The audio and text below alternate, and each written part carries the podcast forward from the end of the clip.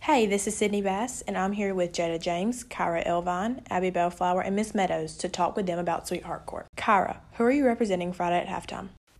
I'm representing the Royal Singers class this Friday. That's amazing. Are you excited? I am actually very excited for Sweetheart Court Friday. What gives you the courage to step out on that court Friday to represent?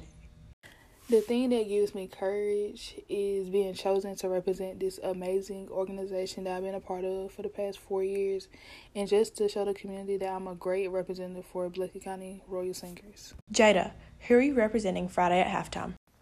I will be representing the Lady Royals basketball team, and I'm so excited and I'm looking forward to it. That's awesome. What does it mean to be representing your team? I'm very thankful that I got the opportunity to represent the Lady Royals basketball team, and it means a lot that the team chose me to represent. That's amazing. Abby, who are you representing Friday at halftime? I'm representing football cheerleading. Are you excited?